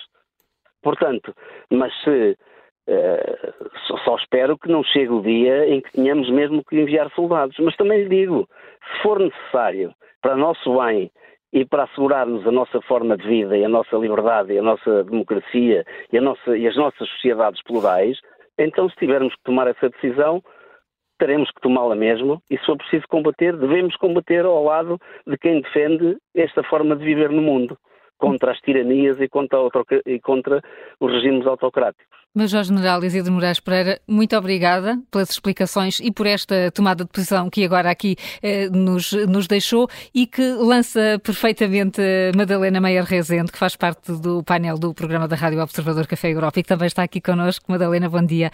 Obrigada. Bom dia. Obrigada por, por se juntar, sobretudo neste momento da discussão, em que hum, tivemos momentos de, de hesitação por parte da Alemanha, sobretudo para envio dos eh, Leopard 2 isto, e, e, olhando agora até para, para o que disse o Major-General, cada, cada fase da guerra que se aproxima será um novo teste à união dos aliados, ao ponto de se poder considerar enviar militares para a Ucrânia?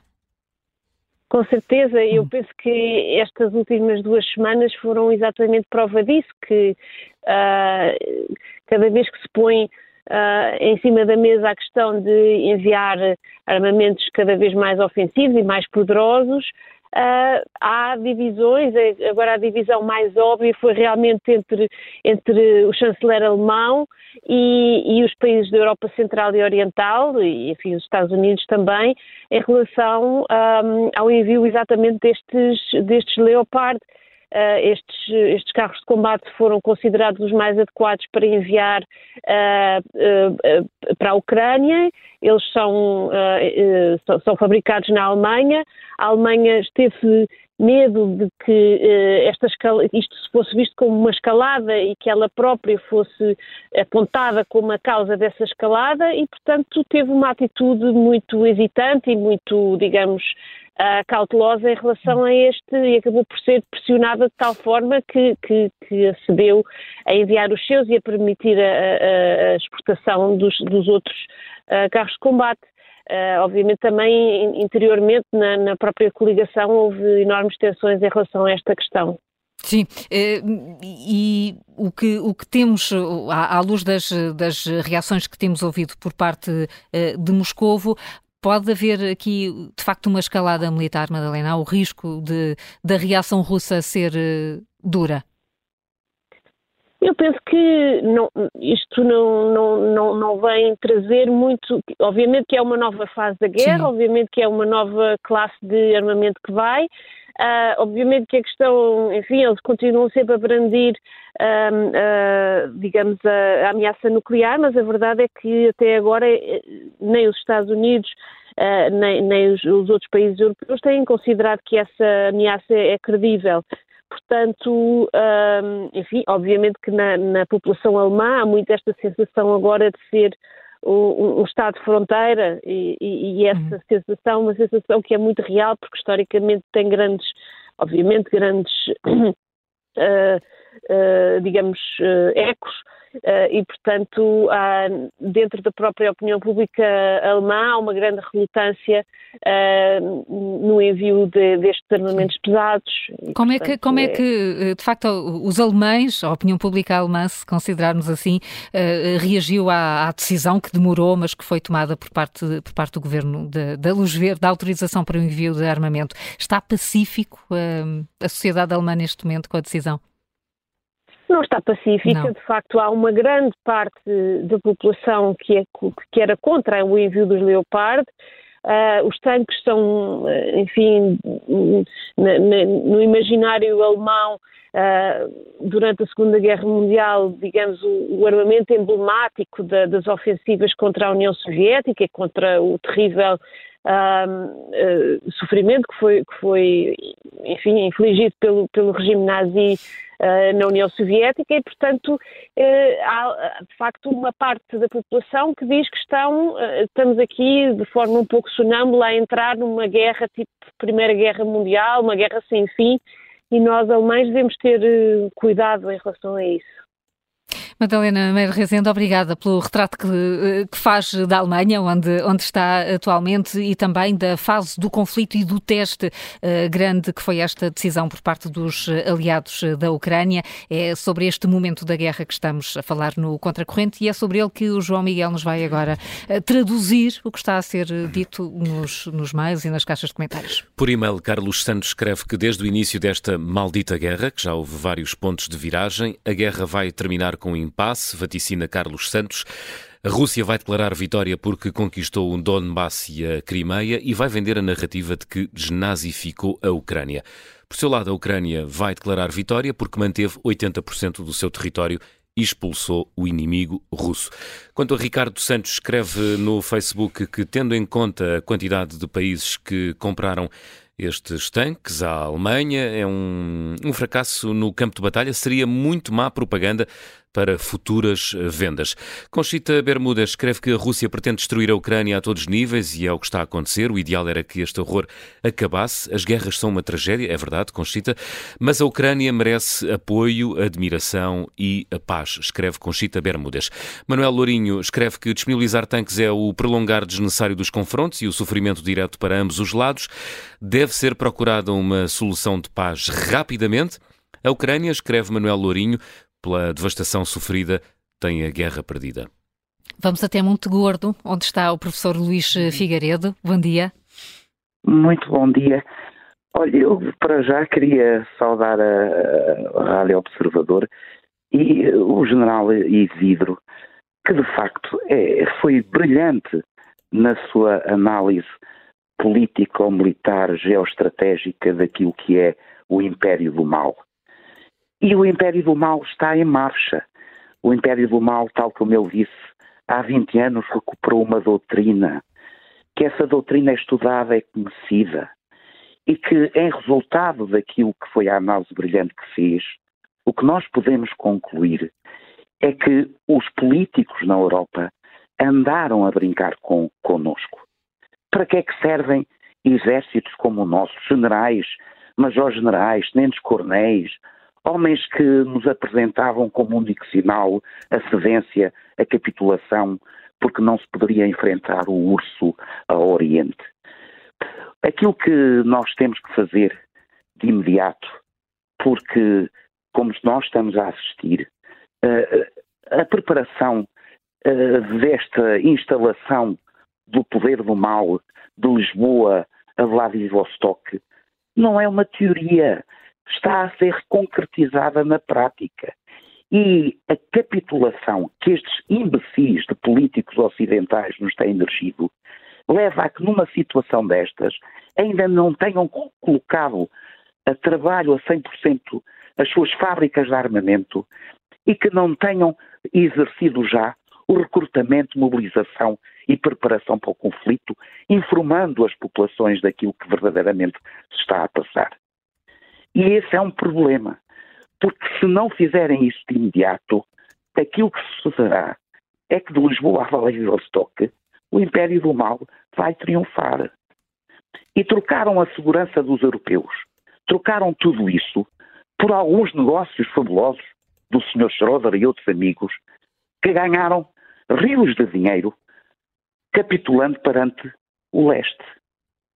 E, portanto, aquilo que eu prevejo para o Ocidente, ou rapidamente, os políticos europeus estão perante, estão perante uma guerra que não declararam, mas do qual não têm outra possibilidade senão resistir, devem fazer aquilo que é necessário num estado de guerra. Assumam que é uma guerra, assumam que a guerra não é contra a Ucrânia, é contra o Ocidente e hajam inconformidade no plano económico, no plano político e no plano militar. Muito obrigado e bom dia. Muito obrigada a nós. Bom dia, uh, Luís Figueiredo. Bom dia também, João Oliveira, economista, Liga de Oeiras. Bom dia. Bom dia. Uh, vou tentar ser sintético para não ocupar muito tempo de antena. Obrigada, João. O chanceler alemão, e não só, tem mostrado uma enorme miopia política ao ajudar, uh, ao ajudar militarmente a Ucrânia a conta-gotas, cedendo só o armamento suficiente para a Ucrânia não ser derrotada, mas mantendo o impasse no terreno e o arrastar da guerra. Se por um lado este prolongar da guerra joga contra a Federação Russa, porque as sanções e o isolamento económico montado pelo Ocidente com uma espécie de nova cortina de ferro Segundo algumas estimativas, já reduziu as, as receitas da Federação Russa com a venda dos hidrocarbonetos em 30%. A ser verdade, esta redução poderá provocar um colapso na Federação Russa ou na sua estrutura militar por falta de dinheiro para pagar as cias militares ou um, no sistema financeiro ou no seu sistema económico e o Putin que se cuide porque os colapsos dos regimes quando surgem são rápidos. Aparentemente, atualmente só o grupo Wagner tem alguma eficácia na cadeia de comando e capacidade ofensiva. Por outro lado, como já referi aqui há uns meses atrás, o Congresso americano, com maioria republicana, vai tentar sabotar as iniciativas do Biden para ajudar a Ucrânia. Se nas eleições de 2024 nos Estados Unidos os trumpistas conquistarem a Casa Branca e o Putin aguentar até lá, então a Ucrânia só terá a Europa a apoiá-la, o que será menos de metade do apoio que está a receber agora. Resumindo, o futuro da guerra joga-se fora da Ucrânia, quer na Federação Russa, com a sua degradação financeira, social, política e militar, quer nos Estados Unidos, com a ascensão dos republicanos nas estruturas do poder. E a descoberta dos eh, documentos secretos em casa, em casa do Biden não ajuda nada. Um bom dia e obrigado. Obrigada a nós, João Oliveira. Bom dia para si também. Bom fim de semana. O Francisco Fernandes Liga de Aveiro está reformado. Eh, bom dia, Francisco Fernandes. Olá, bom dia a todos. Dia. Uh, muito curto. Uh, Fala-se na questão da. Importa-se repetir a pergunta. Se faz a diferença, se os Leopard 2 vão fazer a diferença. É óbvio que vão, vão para mim, claro, vão fazer a diferença na escalada do conflito. E essa escalada parece, parece-me que há muita gente, a maioria do lado de cá, que ignora que pode ir mesmo para um nível de armas nucleares. É para aí que se encaminha o conflito. Gostem ou não. Atenção que eu sou completamente contra o comunismo. Completamente contra o comunismo. Mas não tenho dúvidas. Este apoio acrescido, e ainda se fala de caças e bombardeiros, isto vai só levar à escalada e os russos não se vão deixar ficar, vão responder com armamento nuclear. Mas esperemos para ver. Muito obrigado. Obrigada, obrigada Francisco Fernandes. Eh, esperando para ver, mas temendo uma escalada do conflito e uma resposta russa dura, que pode passar mesmo por uma intervenção uh, nuclear. É uma das uh, opiniões que os nossos ouvintes têm deixado aqui no Contracorrente, em que olhamos para a forma, para o impacto desta decisão dos aliados da Ucrânia, que decidiram enviar mais material militar para o terreno, mais material que eh, está a ser eh, pedido, que foi eh, pedido por Volodymyr Zelensky, e percebemos aqui, Helena Matos, que há de facto uma divisão muito grande na forma como no caso, alguns dos nossos ouvintes, alguns dos, dos, portugueses estão a olhar para esta decisão, mesmo uh, uh, apoiando e, e, torcendo por uma vitória ucraniana, teme-se uma escalada. Sim, eu aliás, uh, se não se importam, há duas coisas que eu gostaria que vissem. As pessoas passam muito tempo. Uh, hoje as possibilidades de internet permitem coisas extraordinárias. Eu ontem fiquei uh, a ouvir uma pequena parte, é um excerto mínimo, de uma entrevista do, do ex-presidente dos Estados Unidos, do Richard Nixon, e onde ele exatamente alertava para, os, para os perigos de, de, de, de uma de um rime de não se perceber, não se, aliás, na opinião dele, até de não se ajudar o suficiente a Rússia uh, no sentido de evitar aquilo que veio a acontecer. Ele, ele, ele fala, quer dizer, o comunismo foi derrotado, mas não, uh, mas isso não, quer, não queria dizer necessariamente que a Rússia tivesse ou pudesse vir a deixar de representar um perigo até numa deriva criminal. E depois há uma coisa que eu recomendo imenso para perceber o que é que é isto dos carros e dos tanques e do, dos carros de combate, e seja do que for, para aqueles que eram crianças uh, em 1975 ou estavam a iniciar a adolescência, certamente que ali nas tardes de domingo, pelas 15 e 5 ou pelas 18 e 10, uh, muitos viram uma série chamada Os Quatro do Blindado e o Seu Cão. Portanto, os quatro eram o Olgert, o Gustlik, o Janek, o Janek era o louro bonitão, não é? Mas assim, o sedutor, sedutor era o Grigori, que era assim um moreno, tinha assim um bigode, que fiava o bigode e tal, e não sei o quê. E eram quatro, estava o blindado, eh, era assim na tradução, eu não vou dizer que aquilo se chama blindado, que se chama carro, que se chama tanque. Nós chamávamos na tradução, era o blindado, Uh, era, o blindado tinha o número 102. Era uma série uh, Era o T-34, era uma hum, série polaca, polaca, e havia o cão, claro. Claro, há sempre um cão. O cão era um pastor alemão, era o Sharik, e eles eram uma espécie de uma unidade polaca dentro do Exército Vermelho, não é? Pronto, havia ali uma, uma série... Confesso que não faz parte da minha cultura geral. Pois não. Não faz. Não. Tu em 1975. Estava ocupado noutras Estava ocupado com outras coisas. Estavas ocupado com outras coisas. E, portanto, esta, os quatro do blindado e o seu cão, de alguma forma, o, o carro em, ca, em causa, o carro blindado, era um T-34. E, e, agora, agora seriam só três, porque tu... agora só seriam só três. A tripulação era de quatro, o próprio cão também ocupava o seu espaço, até porque era um cão grande, e houve ali uma data de crianças que uh, se familiarizaram com, com as vantagens de, de, de ver blindados, todas as potencialidades de um blindado. Nós mesmos quase que já percebíamos como é que se. Aquilo era, curiosamente, é, é, é, eu descobri que há, há, há, há, pessoas que viram isto e que tentam comprar, pois nada disto está em, em, DVDs, é muito difícil. Há uns que dizem que é possível comprar na Amazon. Isto foi tão popular que houve livros que se venderam. Em, hoje há livros à venda no, no OLX e por aí. Há, há, uma geração que é a tua, não é a minha. Eu tenho uma vaga memória só disso que vibra e ficou muito marcante, não é? Marcou muito Sim. a tua geração. Pois, essa porque série. repara, uh, é assim em 1974, 75, houve uma profunda alteração na programação televisiva. Eh, eu só tenho pena de não ter sido suficientemente eh, crescida ou um pouco, ter mais alguns anos, para poder apreciar os extraordinários balés. Eu gosto imenso de balé. Que, que veio na época e, dan e, e cantares e dança e números, porque realmente eram muitíssimo bons. Mas, e a programação televisiva estava cheia daquilo. Mas para lá disso, tínhamos aquele drama que já não é tanto da minha geração, não é? Que é depois aqueles desenhos animados do Vasco Granja, não é? E pronto, realmente era uma coisa. Parece que houve para aí uma geração de gente que queria ver o Rato Mickey e não conseguia. Mas ali em 74, 75 havia uma programação imensa de, de, de, de séries que vinham, de filmes que vinham de países como a Hungria, então Checoslováquia, uh, às vezes eram muito mais destes países do que da União Soviética hum. propriamente dita. Também muita coisa cubana. E este era muito, conseguiu uma grande popularidade. Nem todos conseguiram entrar, tornar-se populares, mas esta série tornou-se muito popular.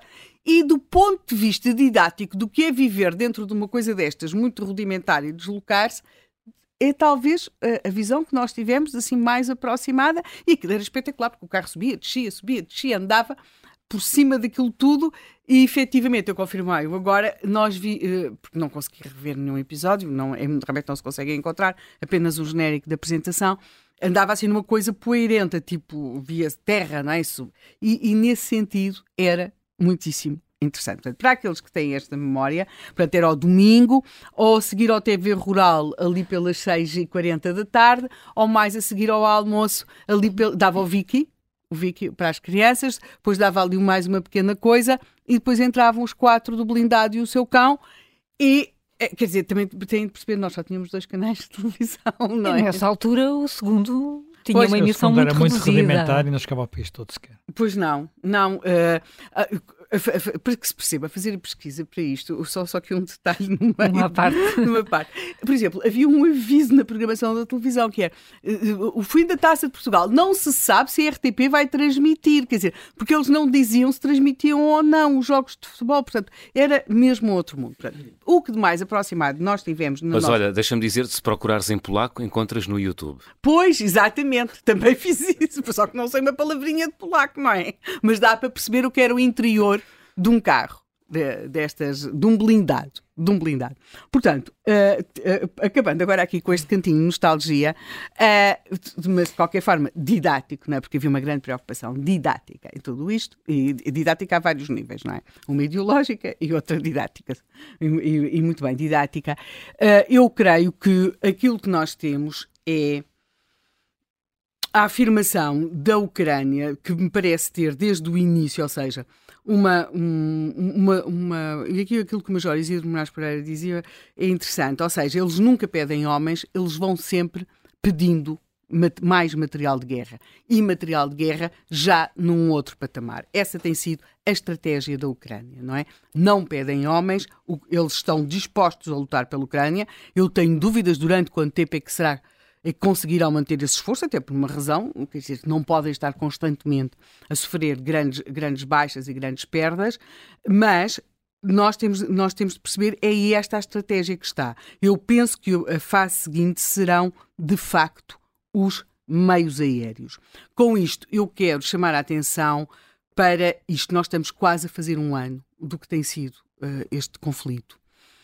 Tudo isto começou com um homem no meio da noite de Kiev, eh, ou de Kiev, a dizer eh, que estavam ali, não é? Que estavam aqui. Eh, tuta é uma palavra que é repetida várias vezes nesse vídeo, uma utilização muito eficaz das redes sociais. E eu creio que nós temos na história recente, do, quando se diz recente, isto do século XX, não é? Da Europa, uma capacidade de afirmação similar num outro homem, mas esse era um militar. E Zelensky não era modo, nem é de modo algum militar. que foi quando o general de Gaulle fez aquela proclamação aos franceses, não é? Uh, e que faz de Londres, e em que ele viu que é uma coisa um bocadinho mais complicada. Ele viu o exército do seu país desmembrado, uh, a render-se. Portanto, é, o general Pétain, um, general, um herói da Primeira Guerra, assina o armistício com a Alemanha e, um, e, e, um, e, e o de Gaulle não aceita. E faz uma proclamação aos, aos franceses. Se nós uh, pusermos em paralelo naquilo que é a capacidade de resistência de um povo, embora seja muito diferente as condições em que os franceses encararam uh, a invasão alemã daquela que acontece com a Ucrânia, mas há similitudes na perspectiva, que é nós temos aliados. O de Gaulle uh, diz isso. Uh, na proclamação que faz a partir de Londres. Nós não estamos sozinhos, nós temos aliados, nós temos aliados, nós não estamos sozinhos. Aliás, eh, esta intervenção que o de Gaulle faz a partir de Londres não foi gravada. E uma das razões é porque, claro, não havia redes sociais, não havia ninguém para gravar. Era a mesma coisa que pensares quem é que ia gravar os Zelensky naquela noite, não é? Uh, e, e, ele faz a partir de Londres, mas os ingleses também não, não lhe deram assim tanta importância gravassem aquilo. E, e portanto, a, uh, nós sabemos exatamente o que ele diz, porque os serviços de escuta, creio que suíços, uh, uh, transcreveram a mensagem e notam que ele repete três vezes que a França não está sozinha. É um pouco essa, essa, essa tónica que nós encontramos na, se quisermos fazer uma linha transversal das intervenções do Zelensky, que é a Ucrânia não está sozinha. Portanto, a Ucrânia põe os homens no terreno, põe o sofrimento. Agora, os nossos aliados têm de nos dar meios militares. E uh, com grandes divisões. Eu creio que é muito interessante esta recentração da Alemanha, porque simultaneamente a Europa está ela mesma, a União Europeia, num rearranjo dos seus equilíbrios com a Inglaterra fora, mas claramente a jogar no tabuleiro de ser influente. E vemos como Boris Johnson visitou recentemente e a disponibilidade de meios por parte dos ingleses, com os franceses numa grave crise interna e temos de perceber o seguinte: o Macron. Uh, Macron vai, de, uh, mesmo que vai deixar de ser presidente, ou seja, o que é que vai ser do macronismo depois do desaparecimento do Macron? Eu creio que a Alemanha talvez tenha percebido que se espera dela mais do que aquilo que ela estava in, inicialmente a pensar dar, e não estou a pensar apenas em equipamento militar, estou a pensar também em liderança. Uhum. Portanto, hum, tudo indica que, uh, sim, os ucranianos vão ter carros de combate e numa fase seguinte, eu acredito que os ucranianos vão ter meios aéreos. Quanto aos carros de combate, se conseguirem ver ali, até em polaco, como disse o, o, o João Miguel, é possível ver, não percam, vão procurar os quatro do blindado e o seu cão, o cão era o Sharek, para perceberem o que era andar dentro de um T-34 ali na Segunda Guerra Mundial. Uh, não sei se uh, o Hugo Rufino Marques uh, conhece a série, ele está a ouvir-nos da Polónia, ah. onde aparentemente se passou, se passaram essas aventuras desses quatro jovens e do seu cão, mas o Hugo Rufino Marques enviou-nos uma mensagem de áudio que ainda vamos ter, ter ah. vamos ter tempo de ouvir. Olá, muito bom dia a todos. Eu vou ser aqui um pouco contracorrente e dizer que acho que não deve ser entregue nenhum tanque Leopardo à Ucrânia Acho sinceramente que devemos parar de enviar armamento para a Ucrânia e começar a, a, a trabalhar na negociação e até mesmo a obrigar a Ucrânia a fazer negociações. Aquilo que eu tenho gostado de reparar é que o próprio presidente da, da Ucrânia tem estado constantemente a aumentar o seu nível de exigência e de, e de agressão para uma guerra que não é uma guerra da Europa. Esta é uma guerra uh, que, está, que foi criada por uma falha na diplomacia existente, diplomacia ucraniana, diplomacia da NATO, diplomacia até mesmo em parte da, da, da União Europeia. E uh, aquilo que eu vos posso dizer é que o apoio da Polónia à Ucrânia é apenas uma forma ainda existente, uma forma política para encobrir outros problemas que estão a existir. Uh, a, a, população já não apoia tanto uh, a Ucrânia como apoiava antes, houve apenas um aumento uh, de, de, de, de, bens a serem cedidos à, à Ucrânia, de donativos, na altura do Natal, mas antes do Natal já os supermercados na, nas áreas que tinham para donativos para a Ucrânia estavam completamente vazios e agora estão a voltar exatamente a estar completamente vazios e a população está a ver os preços a triplicarem. Por exemplo, uh, para pessoas idosas, o, os apoios que eram dados à população mais, mais velha uh, começa a reduzir-se. Uh, as próprias fraldas, por exemplo, para, para a incontinência, os preços subiram três vezes o valor de que, de que era. E isso está-se a ressentir na economia uh, da, da população e uh, sem contar que os preços das casas subiram exponencialmente porque a população uh, ucraniana começou a procura de casa para alugar e para poder estar, o que é perfeitamente uh, normal.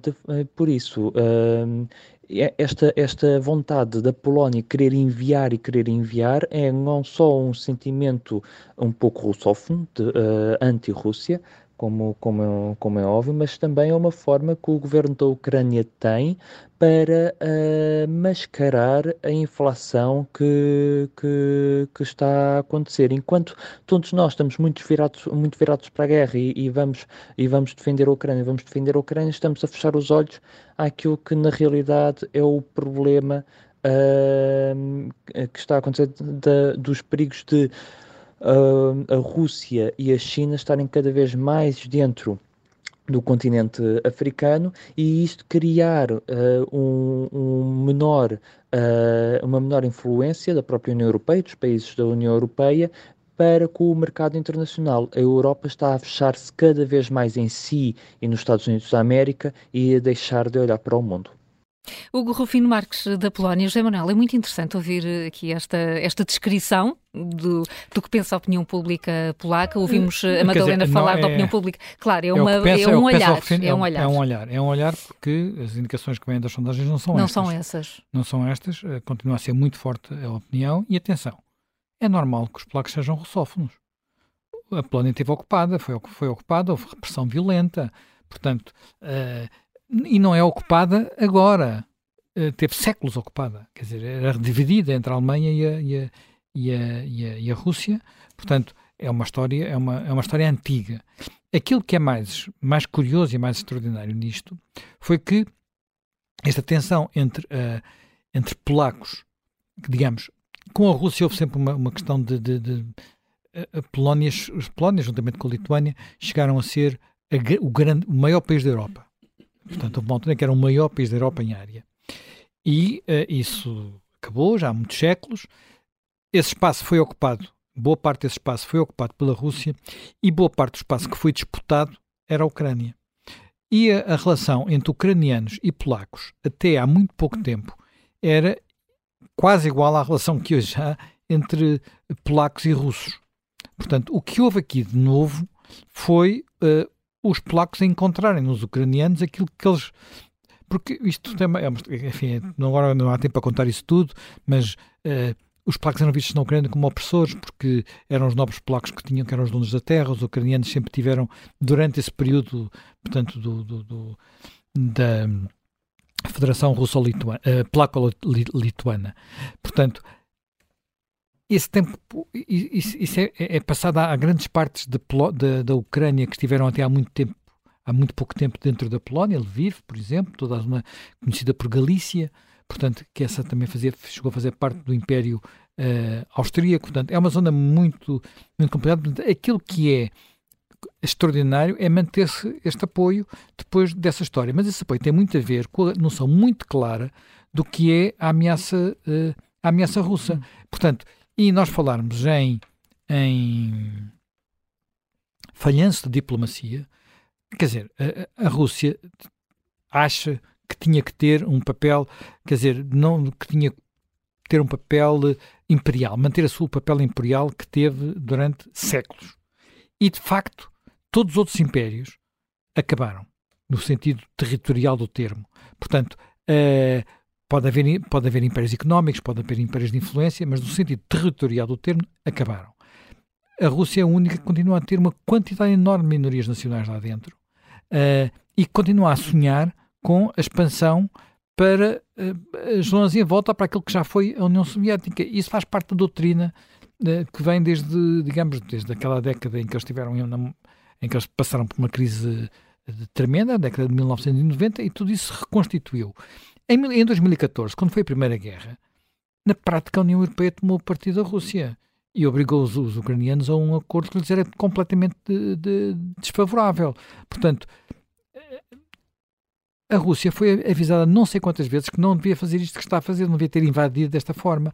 Nunca ninguém imaginou que eles invadissem, inclusive desta forma. Quando vão tratar de Donbass, pronto, vão tentar uh, a separação de Donbass. Agora, mandar colunas para Kharkiv, mandar colunas para, para Kiev, procurar chegar à Ucrânia toda, ocupar Kherson quando foi, como, foi, como foi ocupada, continuar fazer o que fizeram em, em, em Mariupol.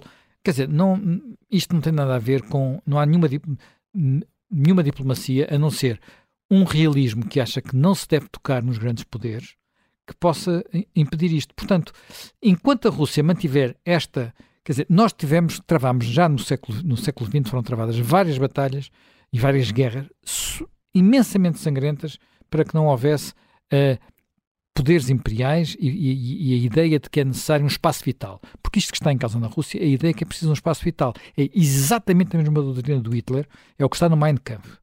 Uh, e há, eles chamam, não chamam espaço vital, não chamam, uh, chamam Hearstland, portanto, a terra-mãe portanto, e que é maior do que as fronteiras atuais da Rússia. Enquanto esta doutrina não for derrotada, mas claramente, não for derrotada, e por isso é preciso derrotar quem está no poder na Rússia atualmente, e eles têm que perceber que as regras do jogo hoje não são as regras do jogo do Império Russo durante, desde o Ivan Terrível, são sempre, cada czar tinha que acrescentar terra ao, ao, à, à, Rússia, enquanto eles não perceberem isso, e para isso eles precisam ser derrotados, uh, nós não vamos ter uma situação de paz tranquila na Europa. E não é só na Ucrânia, é na Europa. Porque junto à Rússia há a Finlândia, para, ele, para muitos ainda faz parte da Rússia, fez parte durante uns tempos, há os países bálticos, que estão sempre, sempre, sempre no fio da navalha, há a Moldóvia, há a Moldóvia, há todo o Cáucaso, que é outro, outra, outra zona que eles consideram vital para a sua segurança. Portanto, não, não acabaria. Se a gente então, se puser travão agora, isto não acaba. Como não acabou com o Hitler, quando se deu ao Hitler uh, uh, o que tinha que ser sido, porque a mentalidade é a mesma.